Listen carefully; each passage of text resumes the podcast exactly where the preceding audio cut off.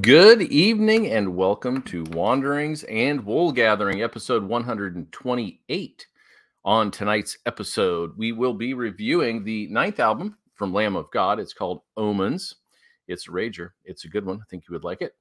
And we're going to talk a little bit about Smashing Pumpkins' new rock opera. We're keeping up on that. Um, a song comes out weekly on the 33 podcast. And so we're going to talk about that each week briefly. We're going to catch everybody up if you are not up on the story so far. We're also going to read or talk about our reading of Sandman number 19 as we read through the entire series. Um, if you like what you hear tonight, subscribe, leave a comment. We would love to hear what you think about the show. And without further ado, I have to introduce the man himself, Mr. Metalhead Monday. Step inside into his mind. It's boy band time. It's Metalhead Monday. Look, there he is. Yeah, man. Every time I see that picture, I just miss those guys so much. I need to catch back up with them soon. You haven't hung with them recently, huh? Not recently, no. It's been been a minute. Everybody's busy, you know. Yeah. You know how life gets when you're a uh, a group of heartthrobs who are now over the hill. It's sad. Oh, wow. Well, that I liked where it was going until the end there. The over the hill part of the heartthrob part? yeah, Oh, Monday. You can't keep it up forever. this is true. Too much effort. It is. Um, we have a lot to talk about this week, which is really exciting. Yeah, And um, just you saw a re- movie. We did, but before it, before that, I wanted to uh, say something real fast. So, this book, friend of mine, Nick, we we try to get together and read uh, a fantasy novel every once in a while. We like fantasy books, and so we just just got on there. We're like, okay, what's a hot book right now? What's a good fantasy book? And this we got incredible reviews, so we're like, all right, let's read it. So I ordered it. In between ordering it, I looked online to find out what it was about, and I found out that it was a TikTok person who had written it. There's a whole TikTok group, I guess, writers, and they do fan fiction, whatever. I don't know, but anyway. Okay. So this person wrote it. So we read it. I read the whole thing. Um, it reads like a TikTok generation book. It's not a bad story. it is so fast. And if you What- know, if you ever What what does that mean for fantasy though? what do you mean? Like Well, you say it reads like a TikTok generation book, but how does that translate into fantasy? it it translates into a book that is too fast for its own good because TikTok is all short snippets and it's quick, you know, not necessarily um, uh, taking a lot of attention span and all of that. Kind of think uh, of younger people, but uh, you know, good fantasy writers make you feel like you're sitting in the room with the character. You get all the nuance and the, the descriptions of everything, and there's great world building. This book moves so fast, I can't even believe the amount of things that happened in it. Um, and the end is just like it's a whirlwind. So, Okay. All right. um, was it bad? No. I mean, it was a it was a fun read, but it just was too fast for its own good. It was like eating Chinese food, and then a couple minutes later, you're hungry. Well, like you've shown the cover but a bunch, but you didn't say the name of the book or the author. Oh, I thought you could see it. It's called I mean, I could see the name, A Broken Blade, and the author's name is Melissa Blair, and it's a All right. saga. There are more books to come. I see. but I Was will- that say the Halfling Saga? The or half, something? yeah, because there are people who are halflings. They're part human, part elf, or part you know fairy.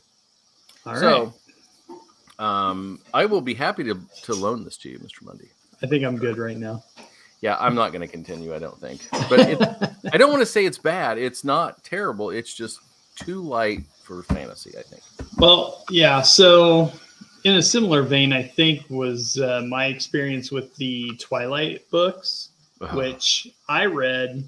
hmm I read because at the time I was working in a youth detention center, and Yeah. like all of the kids in there were reading it. So I was like, "What in the world is this?" I didn't really know anything about it. So I picked up the first one, and it's not like it's not good, but it's good enough and it's easy to read that I just I wanted to find out what happened. So, and those are not small books, but they read very quickly. And yeah, it was interesting enough that I read them all, and then the terrible, terrible movies came out.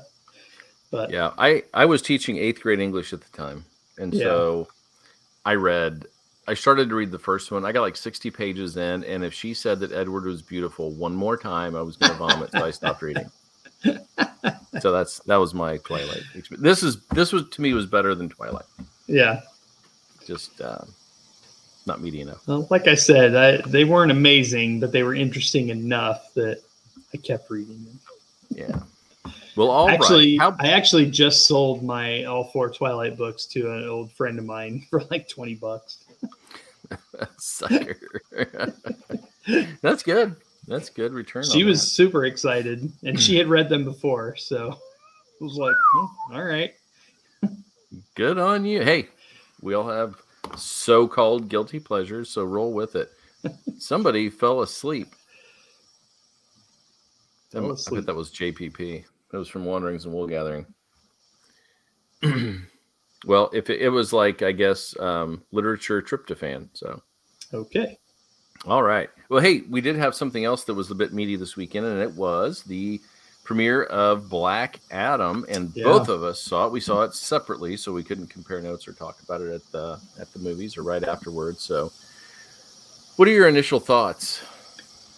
Well, uh, we just saw it today, so it's pretty fresh. Um, you know, I, especially with the DC movies, with pretty much all of the geeky movies, like coming from comics and stuff like that, I try to go in one with no expectations, and two, I want to like it. Like I don't go into that stuff thinking, "Oh, this is going to be terrible. It's just I'm going to hate it." I like I don't. I try not to do that.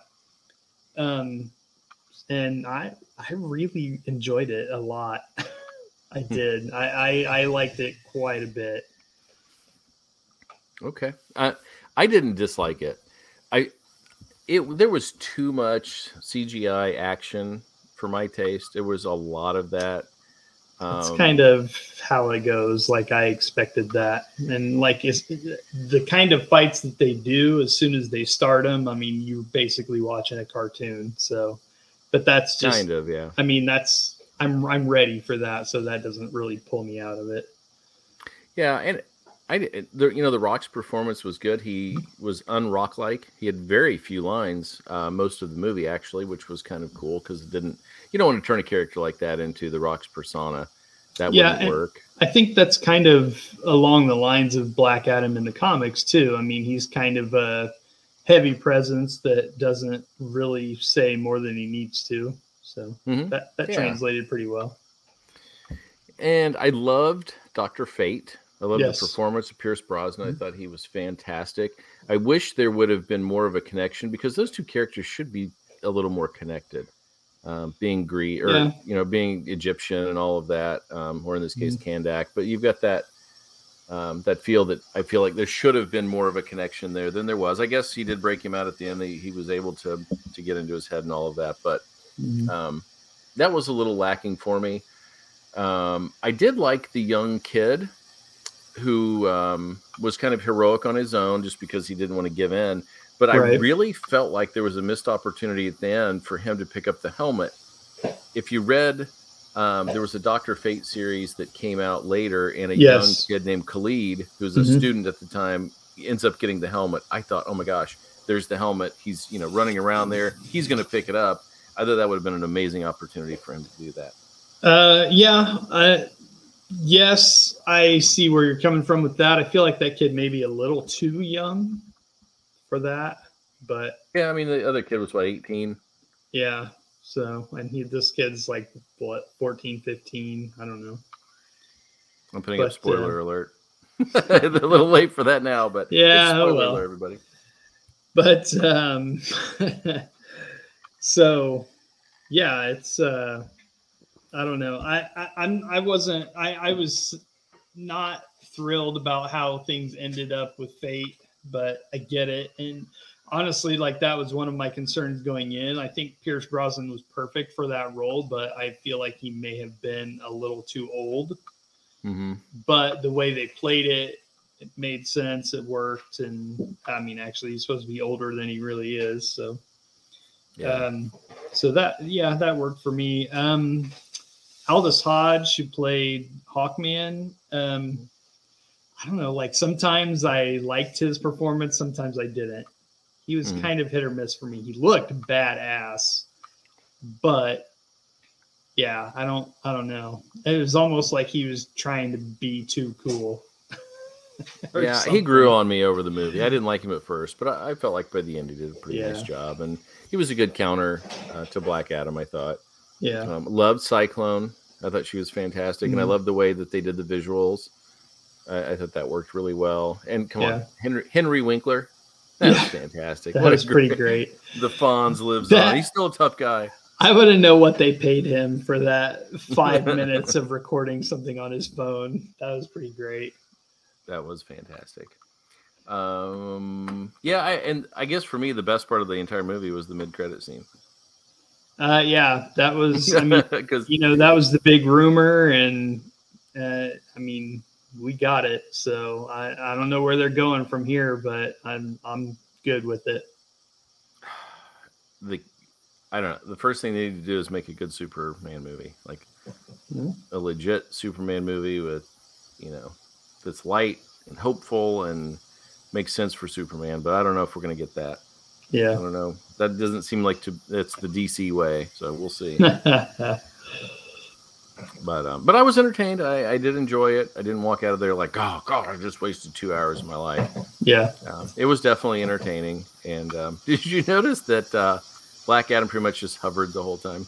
Yeah, he was rarely standing anywhere. Rarely, yes. Yeah. And I think they did that kind of to give you like a feel for him because then at the end when he did kind of come down and you're like you noticed hmm you know what i mean Yeah, and I the people that I watched with and talked about it afterward had a problem with the demons and the, the way the demons are always portrayed. And I think they're right. Demons in the comics are usually smart, and there's usually some kind of psychological game or something going on in the background. And a lot of times in the movies, they just come across as big, dumb, strong guys who fight. Um, and I think that's kind of a valid point.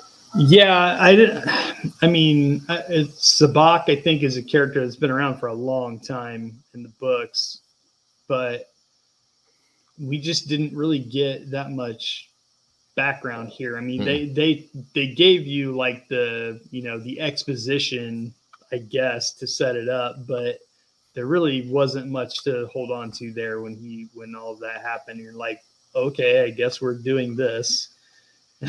So I don't know. And that that also I mean, I they played it as kind of a counter to the the Wizards, Mhm. but I feel like that character really probably should have gone more toe to toe with Fate. Mm-hmm. I don't know, but I know it. Yeah, and he didn't do anything really except for flex his muscles a bit and then get ripped in half. You know, which yeah, it was kind of cool too because in the comic, if you remember a long time ago, Black Adam does rip somebody in half. yeah, so that kind of was right on par with the movie or with Yeah. the comic. So I would say if I was giving it a score, I'd probably give it a two and a half out of five. okay. I would I would have gone a little higher than that. I would have given it at least uh, three, three and a quarter. All right. But again, I'm glad they're continuing on. I don't want to see DC fold and give up. Um, I, I wish they would give up on the Flash movie because I don't want to watch that D bag. But Yeah, I just I don't even know what the hell you do with Ezra Miller at this point. you cut ties and move on is what you do. But Yeah, but they got that whole movie, like how many hundreds of millions of dollars tied in this Uh-huh. movie, and man, yeah, just go paste somebody's face over his. I guess. we do the Henry Cavill removal of his beard. That'd be fantastic. All right. Okay. Well, anyway, that was our weekend with Black Adam. Fun times. But um, we have lots of music to talk about, and um, we're gonna start off with Smashing Pumpkins. And um, if you're not listening to the podcast, it's a pretty cool podcast actually. It's called 33, representing the 33 songs that are on this new rock opera. And these the the way that these uh, podcast is structured is the same every time. So he comes on, and Billy explains the story and where the song fits in the story. And then from there, they uh, play a new song from the record. Then they invite somebody onto the show, and then that person they kind of talk about their place in music and all of that. And then they listen to an old Smashing Pumpkins song, and they talk about it. And it's usually just under an hour, so it's an easy listen. It's lots of cool stuff you didn't know. Um, which host is going to be the first to wear a skirt in honor of Billy? Um, Monday. I don't know what that oh, means. I don't know what that means. Um, So- part of the thing they talked about on the show was he was getting picked on back in the day because he wore a dress on stage. Uh, No, who it was at the? MTV Music Awards the first time they played Tonight Tonight. And he had a big thing on, almost like a Kasich, but he caught a lot of crap. And he talks about it on the podcast actually when they did things that were different than what was expected of quote unquote like big time musicians and like pop people basically. Yeah. So, uh, all right. So the first, so it's been a few weeks, but we did do Autumn, the intro song. We did Butterfly Suite, and we did Beguiled, which was the one they released on TikTok, and now it's a video you can watch anywhere. And we were, if I remember correctly, pleasantly surprised with all of them, right? Yeah, yeah, I liked all three. Uh, Beguiled was my favorite of those three, just because it was a little heavier, I think. And the one I think it was Autumn was like a intro track, instrumental, which sounded cool, but you know, it's kind of a it's just an intro Mhm. track thing. And the I don't I forgot the name of the other song already, but yeah, I there was nothing there that I was hating on. All right. So the story, according to Billy, the first song is a ship floating in space. Society is in shambles as we know it, and um, the ship flies like towards the dark side of the moon. The next song is Butterfly Suite, and that one we see two ships floating uh, fairly far apart. One has Shiny, the character Shiny, in it. Shiny is what Zero, who became Glass, now became Shiny, if you go according to the three records. And then June is in the other one. Now, if anybody is listening or can explain to me why June is still alive, that would be fantastic because she died um, previously in one of these records. So I'm not sure how she's still alive unless it's conceptually, but anybody has an answer to that, that would be fantastic. Um, and so basically she sings a song she's in love with shiny she sings a song to him every day and that song is butterfly suite. Um and then shiny punches in a code call and it starts the march of life which basically is going to jettison him into the sun. So he has been exiled in space into this ship. Uh, yeah i don't know how you would ever get this out I mean, uh, this is uh yeah that's a that's a story we're, we're going somewhere I guess the whole thing is to make June do something. Right now, she's going to have to be impatient and move on because her love is now going to plummet into the sun. And I guess they've been in space now for 20 years.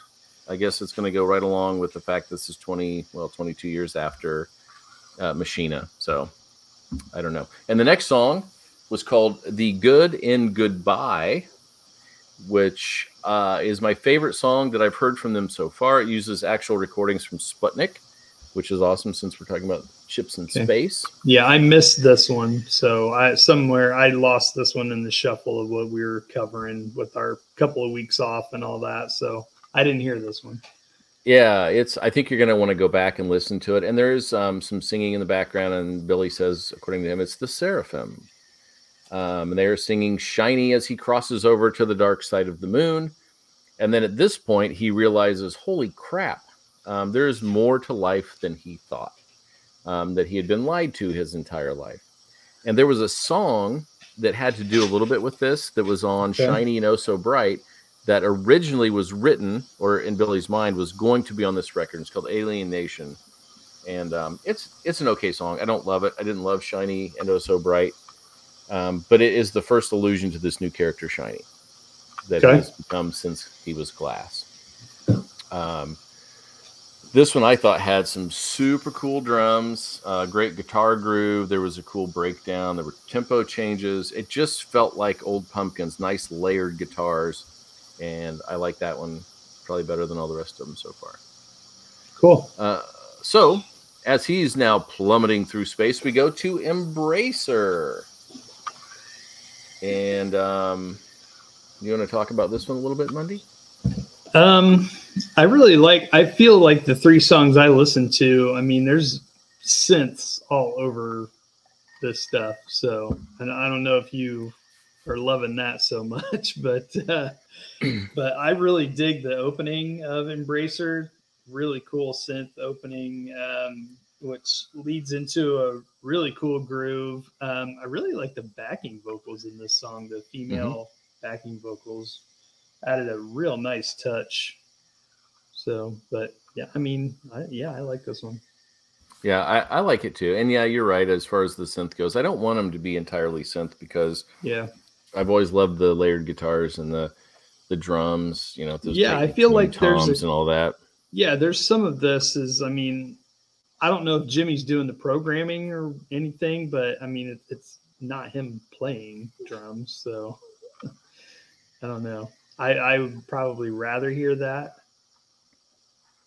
Yeah, got I, yeah, I'm, if you've got somebody like Jimmy Chamberlin, I mean, you might as well use him. Yeah, I think so too. He's fantastic. Uh, this one though um, is June jumping into action, and so she feels like she needs to communicate.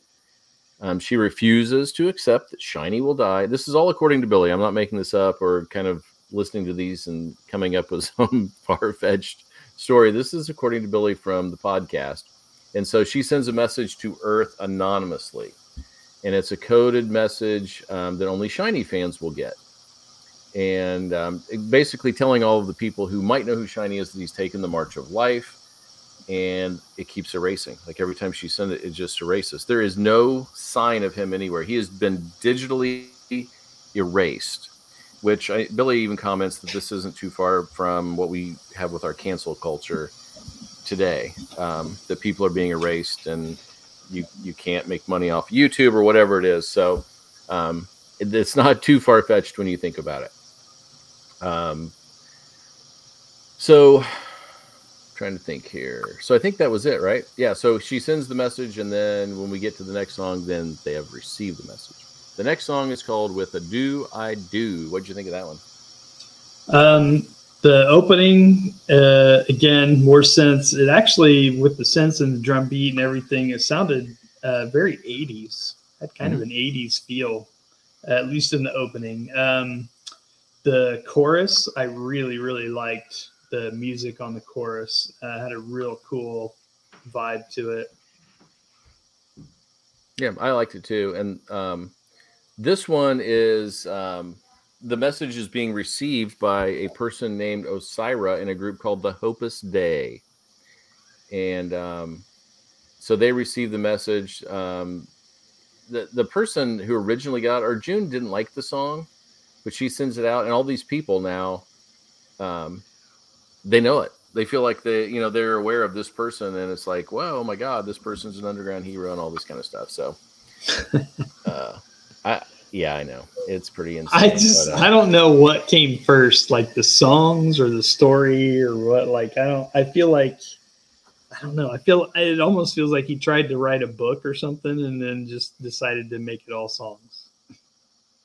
Yeah, and I, It's very I tried to look up the lyrics. story. I, I wanted to look up the lyrics and and like try to read along and go, okay, what, what is this saying? Is this like really fit? But the lyrics aren't available yet. So you, and sometimes his lyrics are unintelligible unless you know what he's saying, and then you can go back and go, oh yeah, yeah, yeah I get it now. Um, but they're not out there, so I couldn't do that yet. So I don't know. I mean, I, I think it's a very loose story, but when he talks about it, this all seems very intentional. Yeah. So, like the next song, for instance, Hooligan, is sung by Osira, who received the message from the Hopeless Day, right? I mean, um, she's emotionally involved now. She feels compelled to do something. She has become the hooligan, right? I mean, she's um, important. She's going to do something about it. Um, she feels a bit like a criminal because she's going against what is supposed to be done. So maybe these are very intentional. I don't know. I liked Hooligan quite a bit too, actually. Yeah, I, I did too. the The guitar um, is has a much heavier tone than the other two songs that we we're talking about today. Um, I think it's it sits well inside the the synth grooves. Like the, Mhm. you still got you know pretty good crunch on these guitars, and the way he blended everything together. I mean, it, the, yeah, it sounds pretty good. yeah, I, I, I kind of felt like this was a departure from the other ones too, a little bit in terms of the structure of the song, and so it Mhm. kind of fit the idea of a hooligan, somebody breaking free, kind of becoming a bit of a rebel. Um, so I don't know. I don't know how they're gonna stop this guy from floating into the sun with an underground movement on Earth, but I guess we have 33 songs to get us there. Are you sure this wasn't the fantasy novel you read? Um, no, this moved. This moved way faster. yeah, I was. Oh, it's just crazy. Like, I can't even go there. But anyway, you know, you read Robert Jordan and then read this, and you'll be like, "Oh my gosh, this is the clip notes. What's going on?" anyway, we digress. So anyway, that's that's Pumpkin so far. That's um, six songs plus Beguiled, which has been released, and I am very intrigued. I um, I think these songs are really interesting. I think when you listen to them in a row, I think it's going to really, you know, I think it will tell a story. I don't know if it's going to tell me that story, but it's going to feel Right. cohesive, I think. cool. So I did go because I like to buy dumb crap. And so I looked at the box set. And so if you buy just the box set with a couple other cool packages with it, you get, I think it's 10 songs on singles, like 45s, hmm of songs you can't, that won't be released anywhere else. Yes, like, all right, I heard that. I think Yeah. I, they, they were doing ads for that in the podcast. I think I caught like Yeah. the tail end of one of those. Yeah. So I'm, I'm gonna be honest. I did not listen to the podcast. I just fast forwarded to the song. Oh no, no, that's fine. That's fine. I'll, I'll take notes every week. But um, that was two hundred and twenty-five dollars, and I'm Wow. like, maybe, maybe I don't know. And then I saw, okay, you could have the exact same thing, but signed by each member of the band, five hundred dollars. Oh, like I love Billy, but I don't know if his signatures were two hundred seventy-five dollars. Hmm. it's Yeah. a little steep, so yeah. probably not getting that one. Ma- I don't Maybe not getting, maybe not getting either one of them. I don't know yet. So, anyway, I'm excited. I, I think it's going to be a good record, and I can't wait until we can review it in its entirety at some point. That'll be in April, I think, is when that actually comes out because it's got to go through, well, what, 27 more weeks of single releases before we get there. So, Yeah. Um, Might be interesting to hear it more as uh, one piece. yeah, I think so. I I, I feel like this is, good. you know, when we did the last, we did Cyr, Mhm. I, I was not a fan.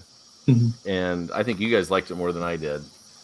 And uh, so I'm really, I'm really hoping this is gonna bring me back, baby. But anyway, let's move on to Lamb of God because I know that we both dug this one. Yeah, that's a hard right turn from Smashing Pumpkins. It was less hard back in the '90s. it's really hard turn now. Yeah. So uh, I think you already said this is like their ninth album called Omens. Um, Yep. It's been out for eh, a little over a week. yeah, like almost three weeks, I think. Oh, really? I didn't think it'd been that long. No, two weeks. It came out on the seventh, I think. Yeah. Okay. There you go. Yeah. But uh, yeah, man. I mean, Lamb of God is nothing if not just solid. I mean, they are. I, they've had very few uh, big stumbles for me. Uh, Mhm. I came to them later. Um, they had already been around for a while before I came to them, and I think when I first heard them, I don't know if I caught caught that on a bad day or what, but I really wasn't a fan until I could. I don't know. They were like three or four albums in, and I was like, "Oh, I see what they're doing." So, but uh, yeah, I love them now. I've seen them actually. I've seen them live once, no, twice. Mhm. So yeah, good stuff. I would like to see them live. I have not. Uh, this is a group that I, I could see where people don't dig them. I mean, it it's a niche. I mean, it- you may not like this type of music, but I would think even if you don't like them, you have to agree that in this style of music, they are experts. Like it, it is you know the guitars and the bass and and those killer drums. I mean, Art Cruz is amazing. Mhm. What they do is at the top of the game when you're talking about this kind of music. So I would like to think that people at least appreciate what they do, even if they don't like the style. Yeah, I was going to say up top, uh, Art really kills it on the drums on this one. Um, you know, it always sucks when a band loses like an original member, and Mm-hmm. Chris Adler, I think, was a big part of that band, and his brother is still in the band. So that's an interesting dynamic, I'm sure, at family reunions. But uh, um, but yeah, Art is a very, very capable replacement. And man, these last couple of records that he's been on, he's absolutely killing it. Yeah, he was so good on this one. Uh, let's see. So one thing that I noticed throughout um, is the lyric writing is Mhm. so good on this record. I mean, Yeah. it is just there were some lines that I'm just like, oh yeah, this is this is like poetry, you know? Yeah, It's there so was good. there was one line. Um, since you're talking about it, I'll mention it because it wasn't. I mean, it was in the last song, I think, in the September song. But um, there was a great line in that. It said something about the uh, the year of perfect vision, and I was like, Mhm. I mean, what what a way to say 2020. I mean, that's basically what he was Yeah. saying in the year of perfect vision. Like, oh, it's 2020. Like, that, that was pretty good. That was pretty good. Yeah, uh, they were just all it was all over the place. I started like just putting a couple down. I'm like, all right, I'm just going to be like quoting too many lyrics, so I pulled a bunch off and just kept some of my favorite ones. But um, so starting off with the opening track, we got to decide: is this a great album opener? And when you're connecting to Edgar Allan Poe in Richmond, Virginia, how can you go wrong with an album opener? And um, this one's about the atrocities and inhumanity of uh, Richmond's history Mhm. and it uses sort of metaphors from Poe. It wasn't a direct, you know, he's not like reciting poetry Yeah. from uh, Poe or short Mhm. stories or anything. You've got Nevermore, which is the obvious one, and then you've got Chained Beneath a Parking Lot, which maybe is an allusion to the Cask of Amontillado. I don't know, but um, just uh, I fantastic album over. It rips, it shreds. It is uh, fantastic. I loved it. I agree with all of that. Um, reading the lyrics, it's very obvious that it, you know they're talking about slavery and the mistreatment of colored people throughout the years and all of that. Well, I said colored people. Holy cow! Um, People of color, POC. That's what I meant.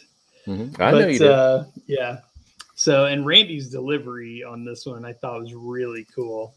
Mhm. Um, so I, I, this, yeah, outstanding opener. I, I, yeah, good stuff. This was actually one of my highlights. Yeah, I love this one too. I, it wasn't my favorite one on the album, but it was definitely really good. Um, second song is "Vanishing." Um, I didn't have a lot about this one. This one for me is just classic sound. I mean, it just like would fit on any album that they have. It just Mhm. rolls right in there. Yeah. um, great metal, great song. Um, there's a a bit of a kind of a, a short, clean break in the song that kind of you know tones it down for a minute, and that was kind of cool. Um, has a weird kind of false ending. Like it, I I think this is the one where it, I mean, it, this, it sounds like the song ends for like ten seconds and then blasts right back in with like another chorus to take you out. And I was like, oh, okay, there are a number of songs that have some nice, soft, quiet moments Mhm. before it, it kicks in. And uh, those are nice touches when you're getting something that's just a full blast in your face most of the time. yeah. Uh, next song, To the Grave. Excellent song. Um, I, I'm, I was like really reading through this, trying to figure out exactly what was going on. And I think. I mean, I have an impression. If, if I do don't. too. And I, I came up with something, but I don't, what do you have? What do you think? Uh, it's really what I got from it was kind of just about how death is kind of ever present and always around the corner, and you never know when it's coming for anyone. So that's that. It's just always there. Yeah, I, and I kind of got it too as like almost a cautionary thing where, um, wh- where he's left with his own self doubt, like judging yourself for your past Mm-hmm. actions. Like you kind of got to let that go, you, you know, but that's sort of always in the back of your mind. I don't know, but it's great that it's thought provoking enough to make you want to pull that out, you know, and it's Yeah. musically, it's another great song. I was saying that was laid on top of some really good grooves. So. Mhm. uh, Ditch, the fourth song, loved this one, and this one definitely um, had some cool lyrics in it. And the cool thing for me was like the concept of like soldiers who dig ditches in Mhm. war and then die in the ditch. Ultimately, they're digging their own graves. I kind of like that. But then he was likening that to um, entitled people now, soft, entitled people. And he says, you know, you demand a life you haven't earned, entitled, soft, and soon, soon to learn there's no shoulders here for crying. That was fantastic. Yeah, uh, this was another highlight for me. Um, the beginning was really cool. Um, yeah, I love the lyrics. Uh, just absolute solid riffs throughout the song. But yeah, and I same thing. I got the same thing as you did from it, and it's you know yeah, talk about people putting themselves in their own you know situations bad situations just by the way they they live and what they expect and you know people don't owe you anything so get over that Exactly. Um, yeah, so that was that was one I loved. My next, I think the next song is maybe my favorite one. That's Omens, and um, I first of all, this is the connection of kind of denying history, like knowing it happened in the past, and then sort of acting like we just ignore it and act like it can't happen to today, which was really cool. But it has a great groove and kind of a funky start. And I think on this one, his vocals have a really cool rhythm to them um, some of them sometimes it's just like straight in your face just one line after another but i feel like there's a little rhythm to this one that's really cool. And there's some song shifts here and i thought um, the drums cruz was really strong on this one. Yeah this song has a really cool uh bounce on the chorus. Mhm. it's like it's kind of like a it, it's almost anthrax does it a lot which is one of the things i love about them. Like a lot of their stuff just has like a really cool kind of rhythmic bounce to it and this one had a lot of that in the chorus. Yeah i kind of felt i said it was a funk you know and it was Mhm. like a funky groove so um, very cool. And the next one again has like a really cool touch. We're talking about gomorrah and then it's got this middle eastern guitar feel Mhm. which starts off the song and then it kind of pervades through the song but um, i love that. That was so cool.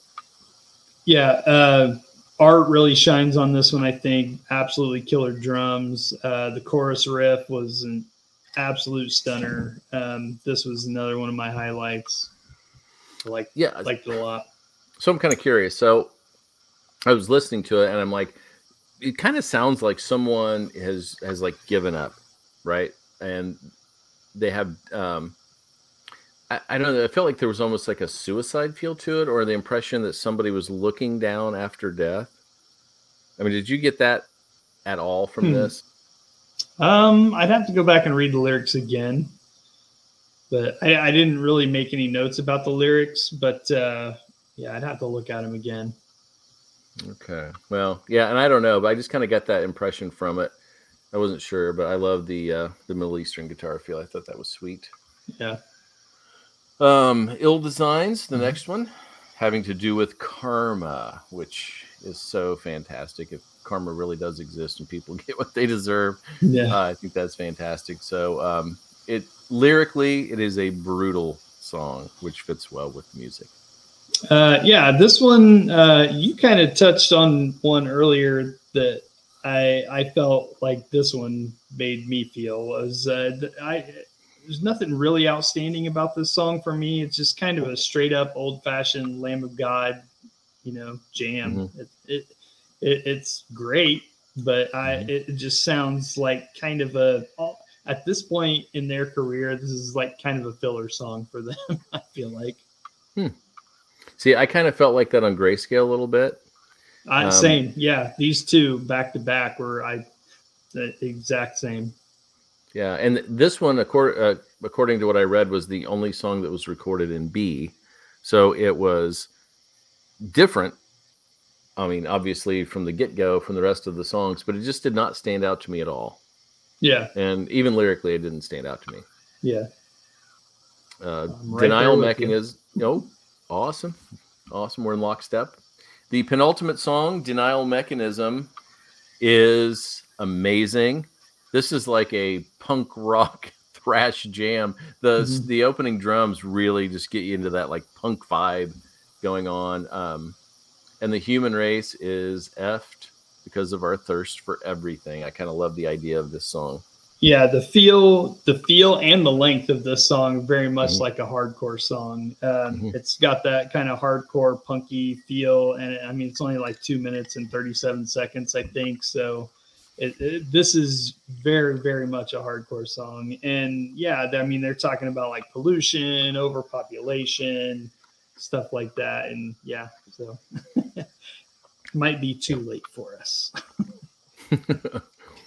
Yeah, I thought that was awesome. And then the last song was specifically chosen as their album closer.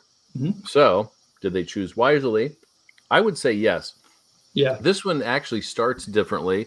Mhm. Um, it comes in a little softer. It has some nice nuance and texture, and then it it kicks in, and it's got a little post punk kind of vibe to it.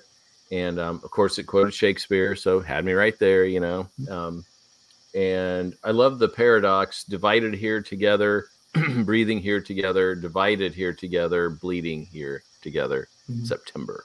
Um, it's kind of where we are. Feels like the United States right now. So Yeah. Um, yeah, it starts out with that kind of little acoustic piece and it works. They kind of presented that more as an intro to the song. They didn't really Mhm. incorporate it, which is kind of cool. Um, uh, th- this song really kind of has an epic feel and it's a little longer. So that adds Mhm. to that, I think. Uh, if I'm not mistaken, I feel like I heard a little bit of keyboard in this song. Um, could be. it, it may have been an effect on a guitar or something, but it really sounded like keys and but it worked worked really well. Um, at the end, there's a really sick breakdown with like some some chanting background vocals. It's Mhm. really cool. Uh, that's kind of a throwback thing. When I was reading the lyrics to this, I, I feel like this might be one that could be interpreted different ways because Mhm. I feel like some of this, some of the lyrics to this song could apply to their split with Chris Adler. Really? Yeah, I and I without having them right in front of me, like I can't say exactly what that was that made. But I was reading this and I was like, "Hmm, man, it, it kind of feels that way because there's a lot of talk about like division and and like where where I feel like it, he was was almost making a statement about where the band is after a shakeup or you know some division they've come back together and that kind of thing. So I don't know. I could be very wrong about that, but I I I, I feel like it's there, whether they intended that or not. Well, I mean, and two, you, you could look at September as, you know, the timeline of a band. They're in the September of their life. You know, they've been together Mhm. for a long time now. yeah. Um, so maybe they are talking about those kind of things. Um, confrontation over existence, past tragedies creating resistance. I mean, those lines could be what you're talking about as well. Um, I just pulled the lyrics up so we can Yeah. be sure. um, that'd be interesting to know. I don't know. If they didn't intend it, it certainly works that way. Yeah. So, well, who knows? Because you know a little something. Yeah. You got something to say about it. Okay. All right. Well, I would say then for me, if I'm rating this guy, I would say probably a three seven five out of five. Um, for what it is, this is masterclass. Mhm. Um, the only thing that brings it back for me a little bit is I would love a little clean vocal here and there. I think that would just be a touch that would just take There's- them over the top.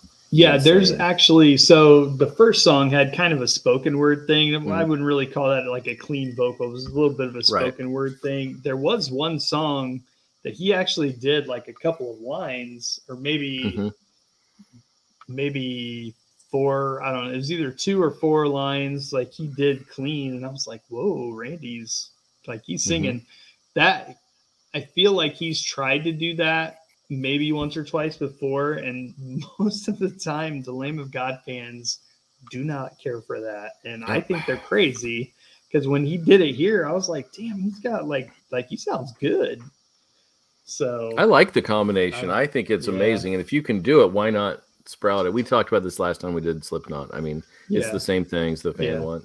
They want Iowa. They don't want Right. singing and all that. So it is Yeah. what it is. This is uh, our show.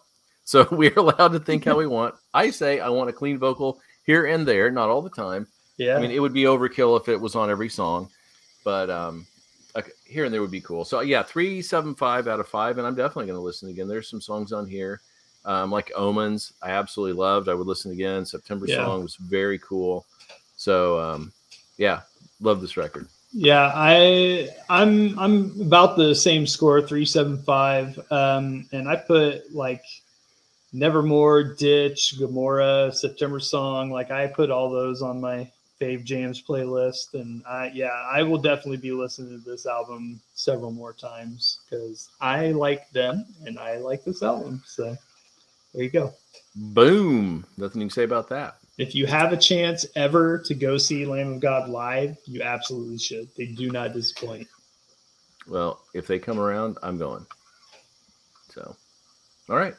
Well, um, next week we are reviewing a record that will be quite a departure, and it will be uh, the Arctic Monkeys. Yeah. New one called The Car. Their first record was insanely good, and it's been a little different since then, but they're still what they say is interesting and cool. Um, so, hopefully, you guys will check that out. Follow along with us because they uh, they're pretty good.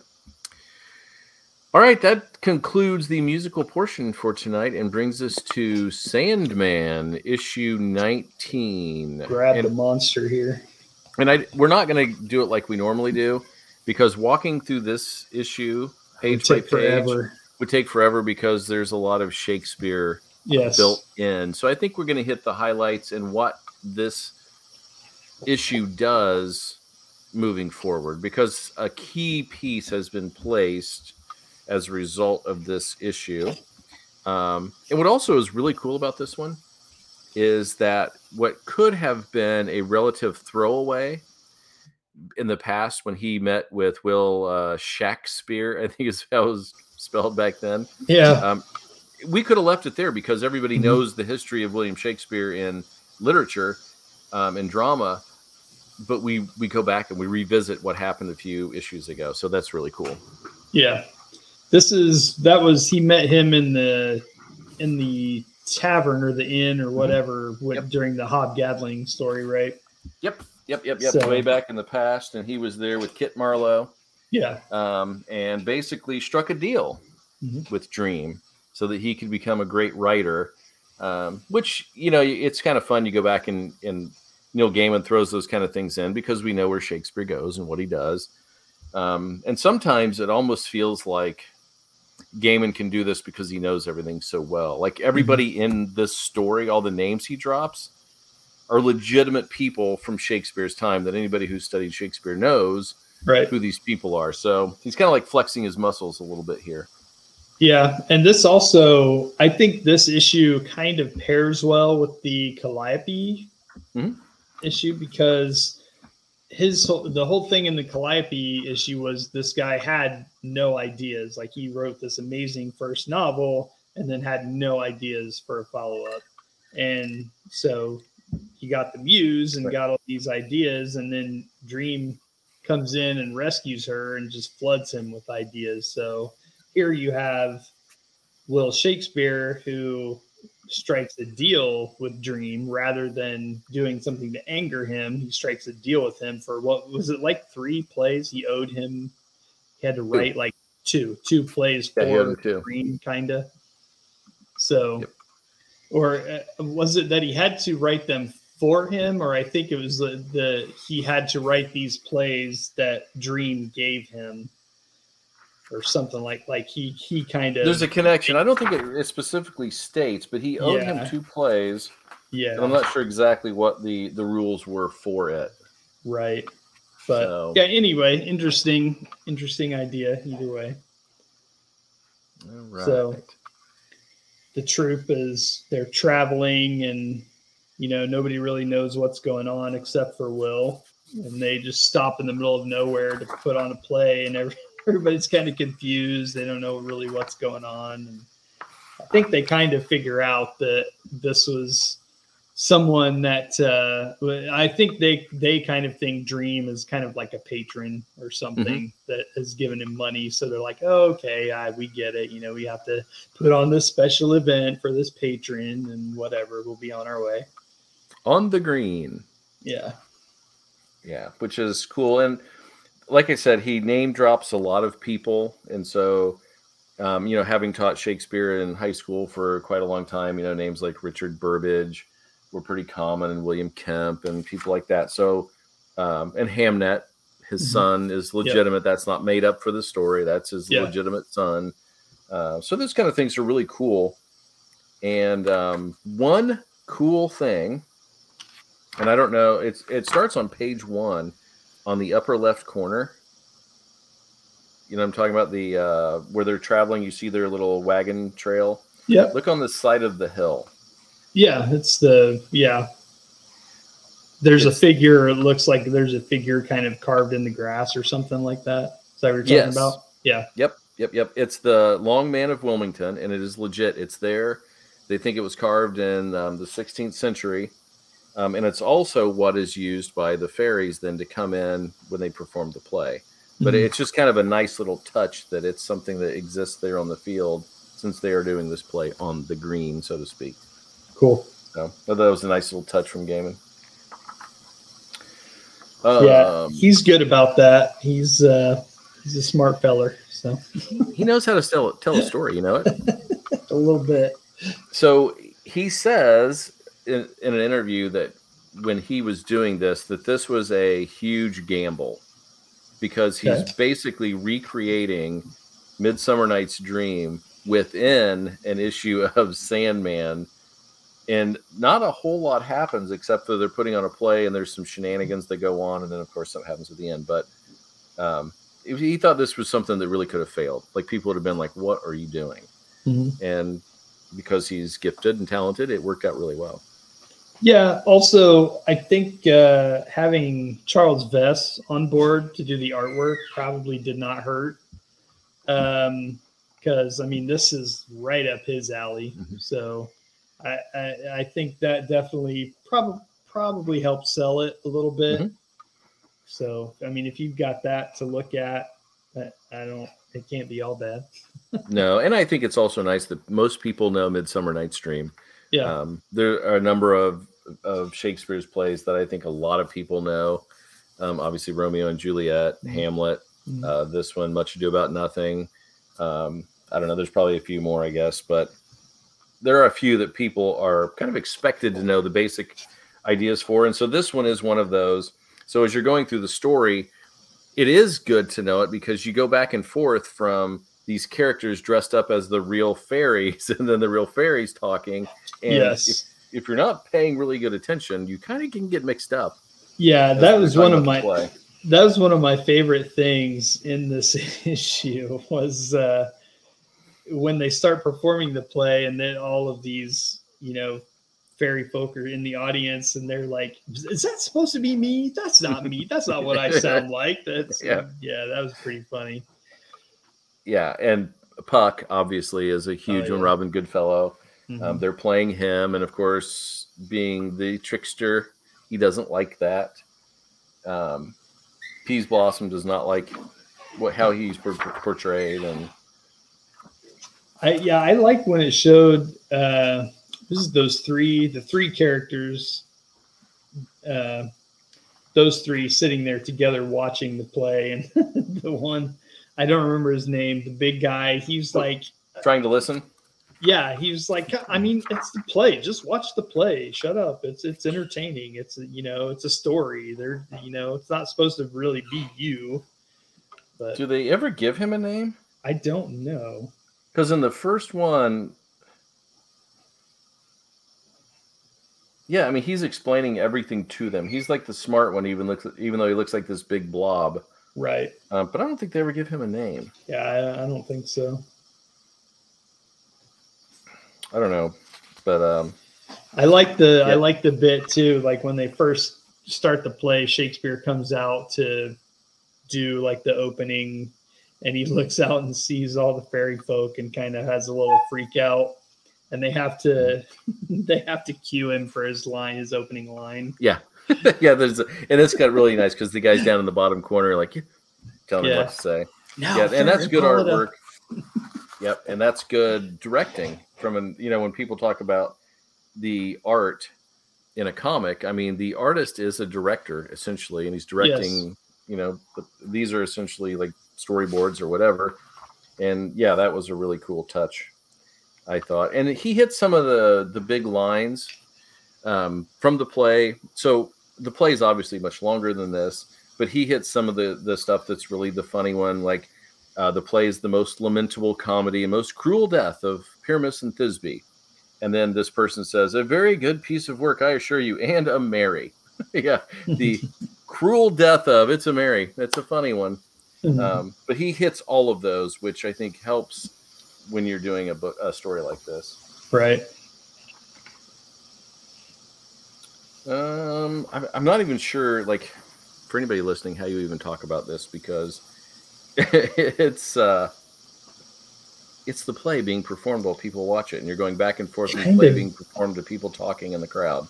Yeah, and I, I like this section here where they kind of cut to um, Dream is talking to, I believe it's the queen of the fairy folk, and Mhm. uh, she like she asks who the boy is, and you say, "Oh, Mhm. that's the the son of the author," and um, she asks if she can meet him, and uh, he Dream kind of says, you know. Uh, there's an intermission, so we, you know, we can probably make that happen. And uh, so I like that she says, "Tis uncommon for you to have such waking commerce with mortal kind."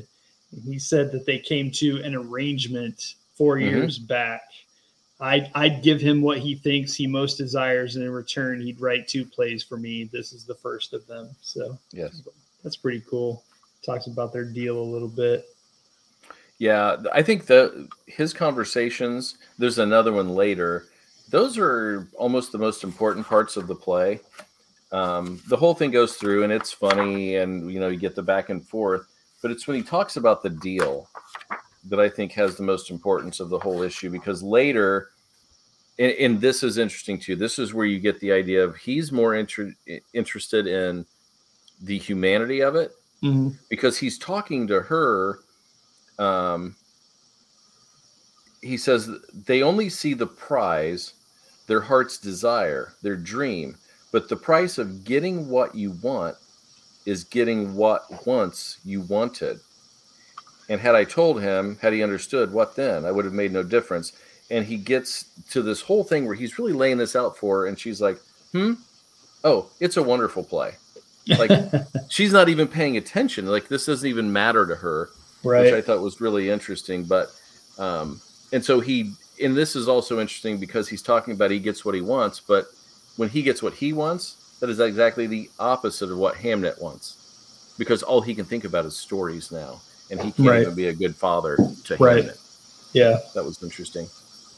So again, that ties back into the Calliope a little bit because Mm-hmm. like once you get all the ideas, you know, what do you do with them? You're obsessed. Yeah. Yeah, that was really interesting. And there in, in the Calliope at the end there, I mean, he gives him all of the ideas at once and that just kind of breaks him. So Shuts him down. yeah. Yeah. uh, Yeah, it's interesting. I don't know. Um, but then it really brings us I guess the the crucial part of this entire issue is the one page that is very dark and ends with a smile. You know which page I'm talking about? It's page uh, 23. And this is the Hmm. concluding speech from the actual play. And it's Puck speaking. Ends with a smile. Um Yeah. and okay. ends with a black box at the bottom. So Puck obviously is this mischievous character in the play. Well, Mhm. throughout the play, the real fairy Puck has replaced the other Puck. yes. So he is now pretending to be in the play. He did that. I think at the intermission, he kind of found the actor that was playing him and kind of, I don't, know, drugged him or did something and took his place. Yeah, exactly. Um, and then he's got this. This is another piece where the art is just spectacular. And he's got his hands up like this, and he's kind of looking all shifty. And he's like, "As I'm an honest puck, if we have unearned luck now to escape the serpent's tongue, we will make amends ere long. Else, the puck a liar call. so good night until you all." And then the page goes to this. All you can see are the eyes and teeth of this. It's like a Cheshire smile. cat. Exactly. Yeah, That is Yeah. exactly what it is. Yeah. And so now what we have is Puck unleashed on the world. Like he is sort of taken the place of Puck, Yeah. which is a really cool uh, little bit to the end of this. I like the the bit at the end here where he's got like the the he said a dream will no foresee a pouch of gold and he dumps it out and it's just yellow flowers. Yeah. so got Yeah. And then he's like, there. no, we were paid full well. Which Mhm. other troupe has played to such an audience? Yeah, but that but Shakespeare knows that that's he's not going to get payment for that. His payment is his career for Being a prolific play. writer. Yeah. So Yeah. it's kind of cool, kind of a nice touch to end it. Yeah, it is a fun issue. It's just hard to explain this issue. You have to read it and then to really get into it. And I like the the very end, the last little panel is Mhm. just text and him that Shakespeare died in 1596, age 11. Robin Goodfellow's present whereabouts are unknown. Dun dun dun. Yeah, that's one of those. So just a cool issue. It is uh, beautifully rendered, and um, I would definitely suggest if you're even remotely interested to go and read it. I mean, read the whole series, but an issue like this is challenging. I mean, it, visually, um, you have to try to figure out who's who and what's what, but when you do, it makes it uh, really special. Yeah. This is it's one of those issues where um I don't know. It- uh, this is where Neil kind of shines and kind of shows kind of kind of pulls up his sleeves and kind of shows his his bona fides like he's not messing around, you know, and he knows his stuff and he kind of throws all this little stuff in there like uh, you you can't read if you know shakespeare at all and you read this you're like oh my god like he's it's all in there Or he is messing around and he knows his stuff. you know what I mean? yeah What I love about this series, and I wish more series would do that now, is the fact that it's not all written to trade. I mean, Yes. these are basically this is three one-offs in a row, Mhm. Um, related to what came before, Mhm. but there's still one, you know, 24 page stories, I think, or what these are, 22 page stories. I like those. It's difficult for a writer, and you hear um, writers that write comics all the time talk about how difficult it is to write an eight page story um, or something that's shorter than the full 20 or 22 page story because you have so limited space and you got to fill it up with all these ideas and everything. But this is just masterful, and um, I wish more series would do. I think Jonathan Hickman tried it a few years ago with Fantastic Four. Um, when he did, you'd have like a, a three issue set of, of issues that told a story, and then you'd have a one off, and then you'd have a couple. And I kind of like that. That's kind of fun, I think, Yeah. rather than having the full six issue story just for the sake of a trade. yeah i was actually i picked up some um old uh, thor comics from the early 80s and i Mhm. mostly got it's like four issues three of them have bill sienkiewicz covers Um, Mhm. honestly Exactly. that's why i got them i'm not a huge thor fan but the first two in this series are it's a two part story like there is continuing stuff going on you know from whatever they were telling at that time but it's really it's like kind of a two part dracula vampire story And I, Mhm. so, I mean, they don't do that a ton anymore. It's, it Mhm. really is like the five to seven issues kind of, you know, designed to, well, we get these done and boom, trade comes out, you know, and that's how they, because all the trades go into the big bookstores and on Amazon and all that. So they have to have that. They feel they have to have that to sell, you know, in that market. Yeah, I get it. But those of us who are Wednesday Warriors like these one offs and things like that because when they're done well, they are special. Yeah. So, all right. Well, that takes us through the first 19, and then we are on to issue 20. And does 20 start with something? Does it? Is the Dream Country? Is it just those three? I thought it was more than that, but it might be just those. No, I three. think there's I think there's one more. Yeah. Oh, this is a good one. Yeah, so is issue the, 20 uh, come back next week. yeah. Go out and buy the trade so you can read along with us. And um, yeah, because we get uh, Death back next time. So Hmm. any of you fans out there of the TV show and like Death, come back next week for her. She'll be in it. we did that in an hour. That was impressive. That was a lot of stuff. Not bad. I was worried it was going to go long, but now, in that same hour, I could have read 400 pages of this. That's how fast it went. wow. Yeah. So, anywho. All right. Well, Mr. Mundy, it has been fun tonight. If our folks out there want to uh, find you somewhere, where may they find you? Um, easiest place is on Instagram at Metalhead Mundy. Same What do you- name that's under my face for the whole show. What do you, what do you uh, well, see, some people just listen to the show. They don't watch. so they need that information. What They kind should. of uh, cool stuff are they going to find over there at Metalhead Mundy Instagram? Oh, I don't know. Comics, pictures of my family. We got we've had a cat for a few months now, so there's a lot of that happening. Whatever. She's cute. Cat pictures. There we go, everybody. and um, I'm Foggy's pal. You can find me on Instagram and Twitter. Um, you're not going to find me on my computer on Facebook anymore because um, their authentication is now requiring me to upload my driver's license. So that's not happening. So Wow. very mad at Facebook right now. So Huh. yeah, forget them. It's weird. Isn't that the strangest thing ever? Is that to run like a business page? Is that what it is? No, it's to sign in because I I just shut down it. Like I just yeah, I don't know. So I went back in to sign into Facebook and it had required an authentication. So I used my password app on my phone and it gives you a code. I put the code in. It said it's not working. You'll need to find an alternative method, and the alternative method is to upload your driver's license wow. To No. Facebook. to Facebook. No, thank you. That's not Huh. happening. Interesting. So I'll be over there on the Twitter though, and the Instagram, so you guys can find me there.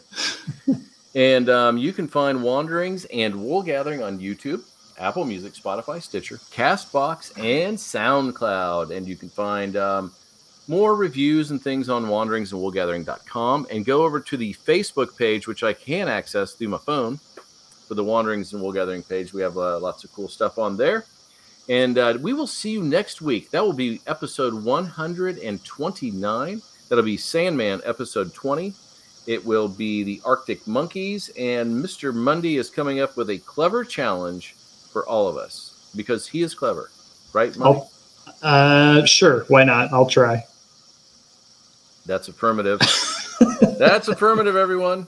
Until then, we'll see you next week. Oh, yeah. And Smashing Pumpkins will have a new song for us. Bye now.